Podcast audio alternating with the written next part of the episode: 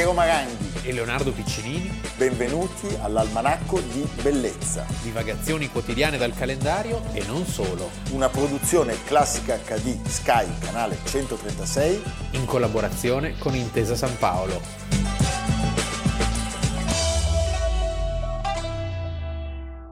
Giovedì 24 novembre, almanacco di bellezza. Allora, giovedì 24 novembre 1859, negli uffici di Albemarle Street, grande strada di Mayfair, c'è il Browns. John Murray, l'editore londinese delle guide turistiche, quelle per i vittoriani, stampa, dà alle stampe, annuncia anzi l'uscita di un nuovo libro che con le guide turistiche non ha nulla a che vedere, ma Però- che sarà un successo, Sì.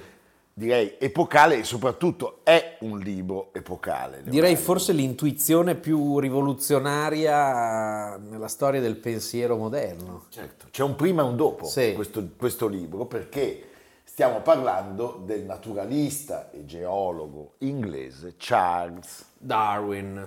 e quindi il libro ha un titolo piuttosto lungo, Origin of Species. l'origine della specie e poi dice per selezione naturale o la preservazione delle razze privilegiate nella lotta per la vita. Leonardo l'ha letto più volte, Sì. io no.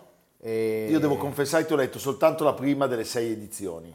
Sì, eh, Lui l'ha letto anche questo weekend per, per essere più per prepararmi, perché io devo sapere tutto. Si tratta di 500 pagine rivoluzionarie che scatenano evidentemente subito e poi ancora oggi polemiche e scandali. Sì, perché oggi noi non possiamo neanche lontanamente immaginare la portata rivoluzionaria di questo, di questo libro. Sono gli anni nei quali faceva scandalo persino pensare che esistessero o fossero esistiti i dinosauri.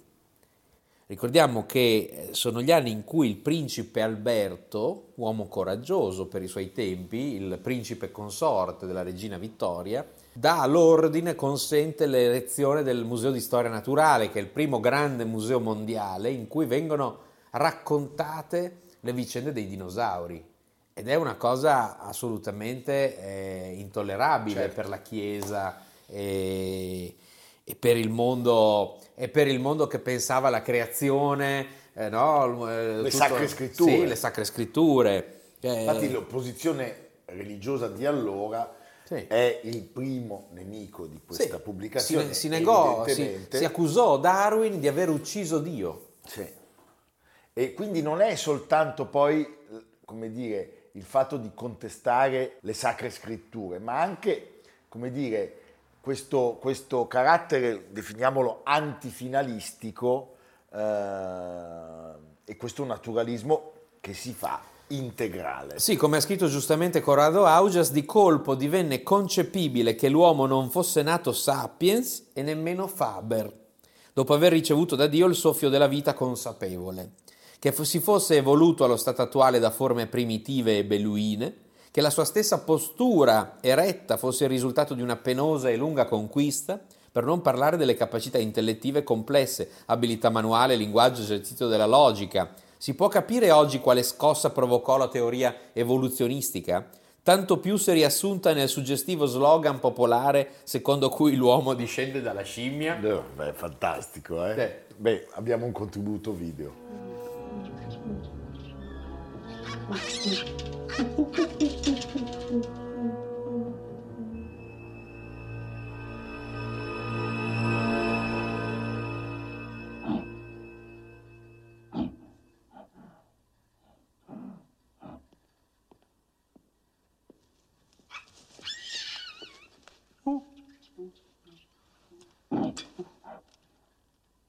Diciamo, è un libro che ha cambiato il corso della storia.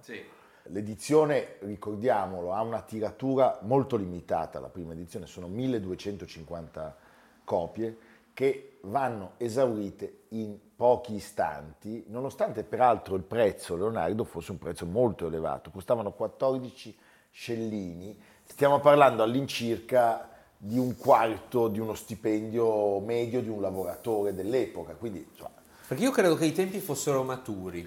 Cioè, Sì. C'era tutto un mondo, stiamo parlando del 1859, l'Inghilterra è in pieno sviluppo, travolgente, è l'impero che controlla il mondo e, e la curiosità, la voglia di sapere, eh, il positivismo imperante fanno sì che questo sia la scintilla perfetta. Certo.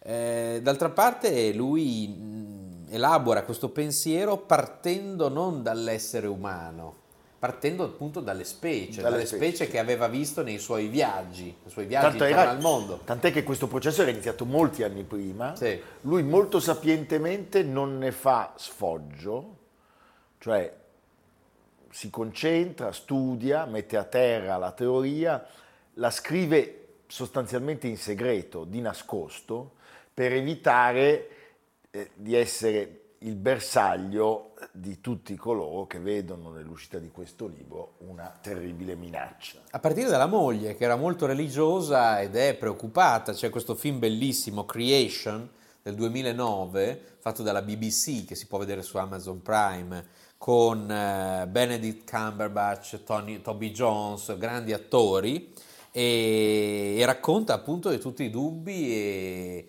e però anche le ansie, le speranze della Linnean Society, eh, dove per la prima volta queste tesi vengono elaborate e presentate pri- ancora prima che esca il libro.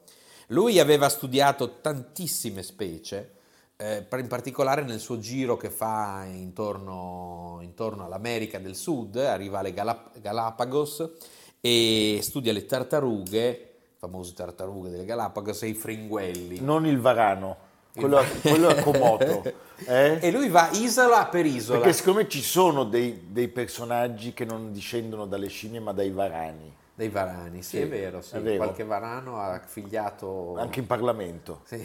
Ma non facciamo nomi. il, varano. Eh, il varano di Komodo. E lui gira isola per isola e vede che eh, queste specie sono simili ma differenti. Che cos'è che le, ha, che cos'è che le rende simili?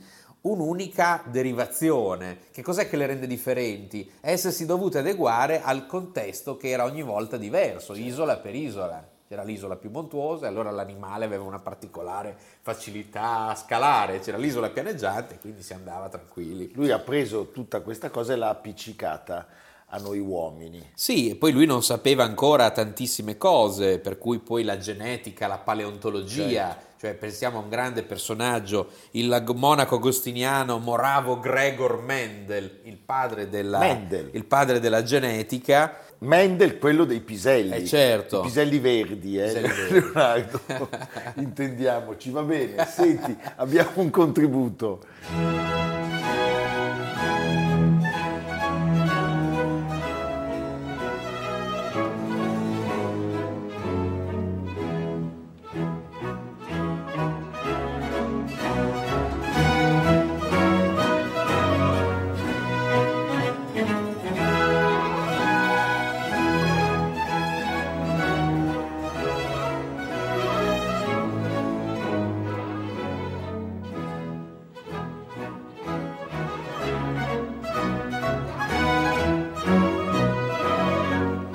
Sta ancora ridendo per i piselli verdi, ma c'è, c'è anche il color rosa pisello. Sì. No, non, questo c'è si anche la principessa dire. sul pisello. La principessa, su, la principessa sul pisello, va bene. Senti, la cosa, devo dire, che mi ha colpito di, di Darwin era anche una certa ironia nel commentare le sue gesta. Cioè lui quando anni, anni dopo eh, ritornò su questo episodio della pubblicazione e poi delle varie ristampe, disse effettivamente si tratta del libro più importante che ho scritto nella mia vita, sai, con, con, con un distacco. E anche nel momento dell'uscita del libro lui fa le cure termali, non farà come noi due quando uscirà il libro dell'almanacco ricordiamolo. Lo, che noi staremo fuori dalle librerie. Sì, a controllare chi a controllare L'hai comprato? L'hai, l'ha, signora, l'ha comprato. Ma che cosa? Ma che cosa? Ci sono anche dei salami in omaggio che diamo noi. Questo potrebbe essere, no, però... Due copie dell'almanacco arriva un Valzi. Eh? Non ci si guadagna Tre più, copie però. dell'almanacco un felino. Possiamo farlo sui grandi numeri. Sì, è sì. vero, 300 copie, va bene. Senti Leonardo, allora abbiamo detto si arriva a sei edizioni, l'ultima è quella definitiva, 1872, che è evidentemente eh, rivista profondamente anche con un obiettivo, quello di rendere tutto, tutto questo, questo, racconto, questa narrazione, questa analisi eh, più comprensibile a un pubblico più vasto. E, e tanto eh, tu dicevi prima c'è un prima e un dopo Darwin, questo è vero in, in ogni ambito del sapere, ad esempio nell'economia. Il liberismo economico eh, prenderà Darwin come metafora, la competitività esasperata, sopravvivono solo i migliori, ma a, al contrario anche, anche Carlo Marx eh, vuole dedicare addirittura il capitale a Darwin che rifiuta, eh, sostenendo che il, lo studio di Darwin eh, dimostra che il sistema può invece evolvere in meglio. Certo, ma a chi ha dedicato il capitale Carlo Marx? A, a Miaceran? Beh, a Miaceran perché Miaceran è di Treviri. È di Treviri, come Io. Carlo Marx e come... Sant'Ambrose. Ah, ecco. Sant'Ambrose. Io se dovessi decidere con chi uscire a cena non avrei dubbi. Con Miaceran. Con Miaceran. Sì. Eh, pensa a Carlo Marx. A Marx abbiamo già Jean. Che... Va bene, senti Leonardo, nell'origine della specie è contenuta questa idea fondamentale, e cioè appunto quella della selezione naturale. E lui ha in mente quest'idea fin dal settembre, settembre, settembre, non agosto, no, e non agosto ottobre, ancora in vacanza. 1838, da quando la tratteggia per esteso nei suoi taccuini, i taccuini della trasmutazione, che eh, aveva compilato sul... sulla nave con cui aveva girato il mondo. Il Beagle. Sì, ricordiamo anche che lui era...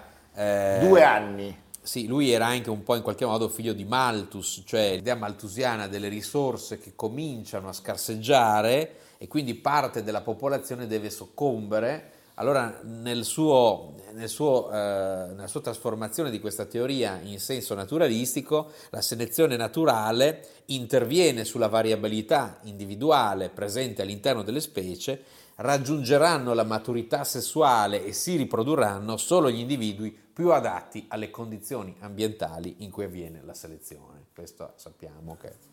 Questa è una cosa che la Chiesa rifiuterà sempre. sempre. Chi sono i primi che cercano di democristianamente potremmo dire integrare questa cosa i gesuiti come sempre et et et, et. il grandissimo eh, filosofo pensatore Teilhard de Chardin cercherà di interpretare l'evoluzione come un disegno provvidenziale e riporterà tutto nell'alveo di Santa Romana ma come è giusto che sia. Sì. Come è giusto che sia. Ecco lui partorisce l'opera pensa in 13 mesi e aspetta però 20 anni sostanzialmente, da quel 1838 arriviamo al 1859 e quest'opera evidentemente diventa l'opera cruciale della sua vita.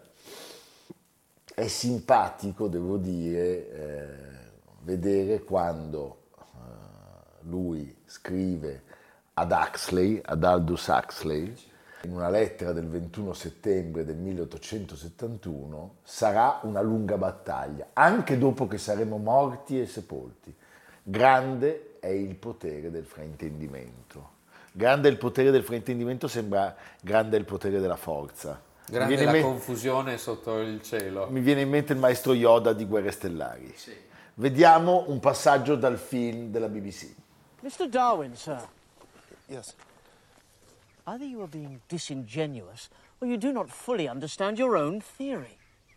Evidently, what is true of the barnacle is true of all creatures, even humans. Clearly, the Almighty can no longer claim to have authored every species in under a week. You've killed God, sir. You have killed God.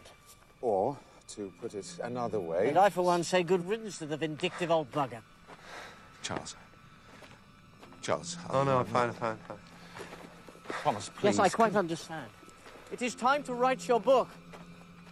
Strike hard and fast with a blow that is utterly conclusive. Really, sir? You, you talk as if we're at war. Yes.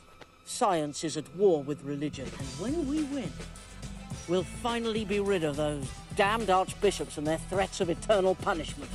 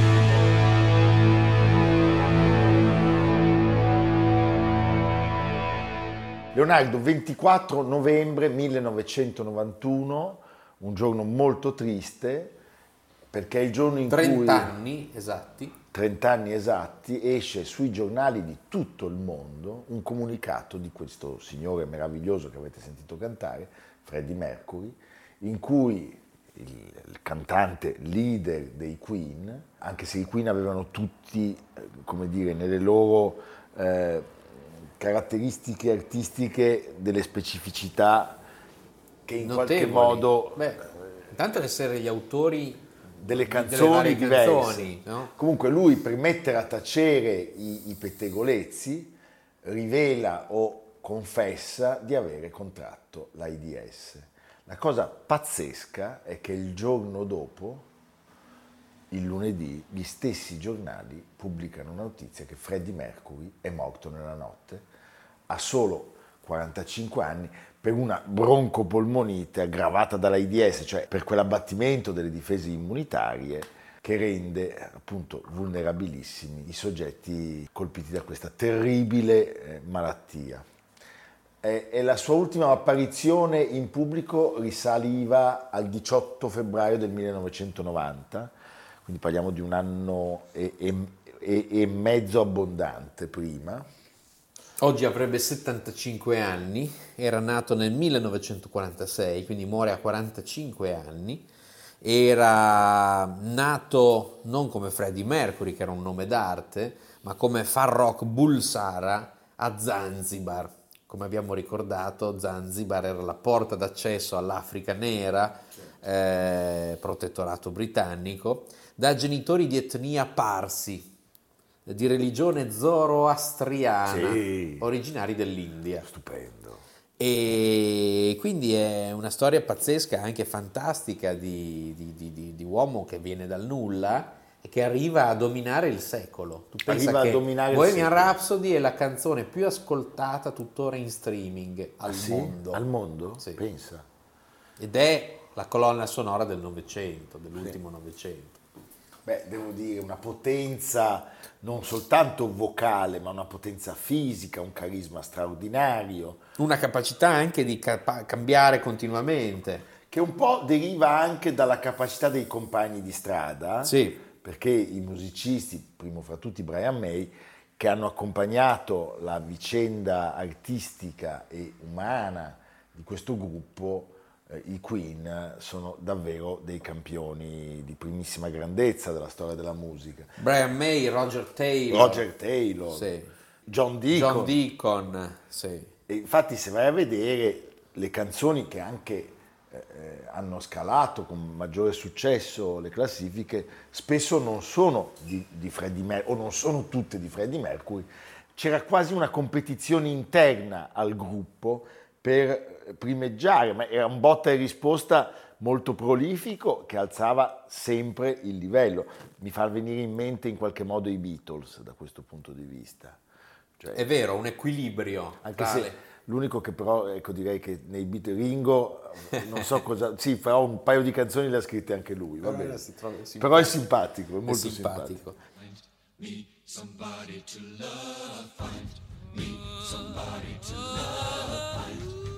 somebody to love.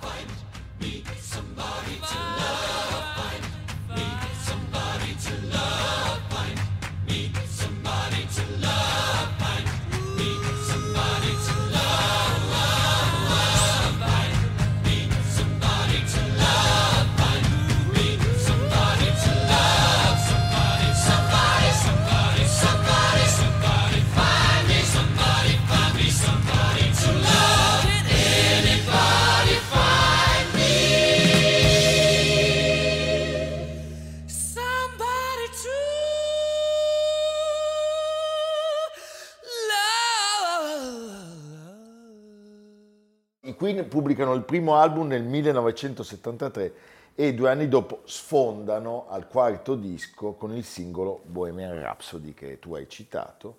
La ballata dura sei minuti ed è arricchita da una sorta di coro rossiniano e poi è chiusa con la questa coda che possiamo definire heavy metal. Sì, possiamo dire che gli anni 70 sono quelli della nascita di queste canzoni straordinarie, gli anni 80 sono quelli dell'immagine, dell'immagine. dei grandi concerti, Certo. no? il, eh, il concerto di Wembley, Live Aid del 1985, il mega concerto per definizione, in cui lui Beh, è il Ah, protagonista. sì, è il protagonista. Poi ricordiamolo su questo canale la collaborazione con Montserrat Caballé. Esattamente, proprio Montserrat Caballé diceva di lui, la sua tecnica era impressionante, non aveva alcun problema di tempo, cantava con un senso del ritmo incisivo scivolando senza sforzi da un registro vocale all'altro.